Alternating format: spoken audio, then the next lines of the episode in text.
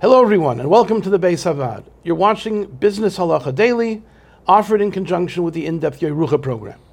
My name is Nassim Kaiser. I'm the editor-in-chief of the Beis Havad Halacha Journal, and I have the pleasure and privilege of being joined today by Rav Chaim Weg, the Rosh Koilel of the Beis Havad's Choshen Mishpat Koilel Koilel Zichron Gershon.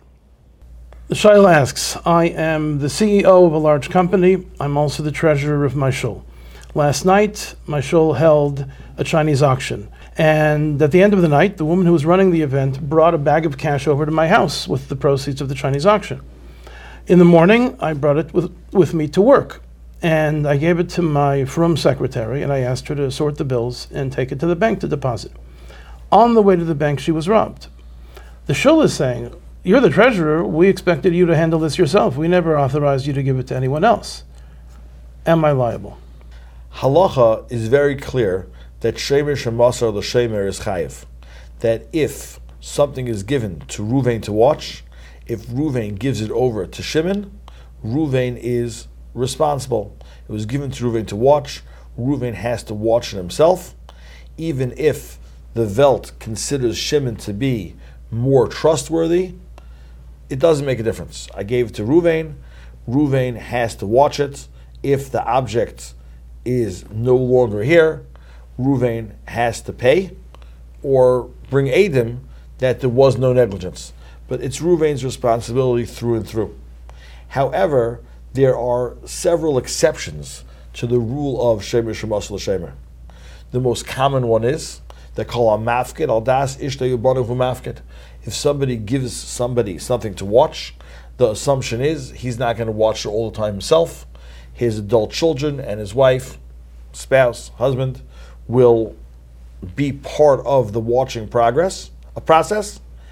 And even by a shayl, if one borrows a car, the assumption is that a shayl's fa- immediate family members, gedalim over bar bas mitzvah, are allowed to use that particular object.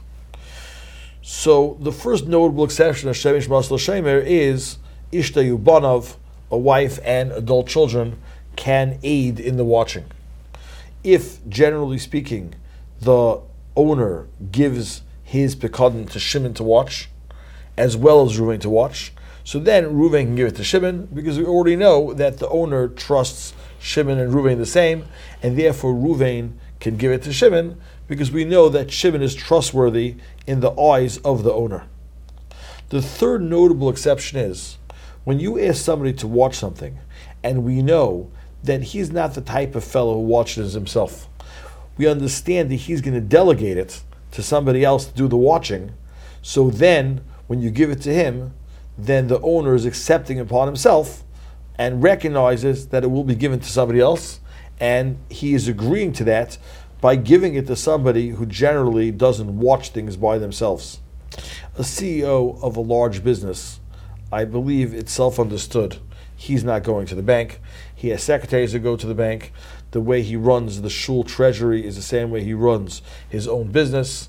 That's what was understood when they made him the treasury, the treasurer, and therefore he was fully responsible by giving it to this frum secretary to take care of it, and therefore he would not be liable whatsoever, and he did everything which he was supposed to do, and therefore he would not be chayiv to pay for that gneva vaveda. If you enjoyed this video and would like to receive more like it, or to sponsor future videos, please click the link below or visit baishavaad.org.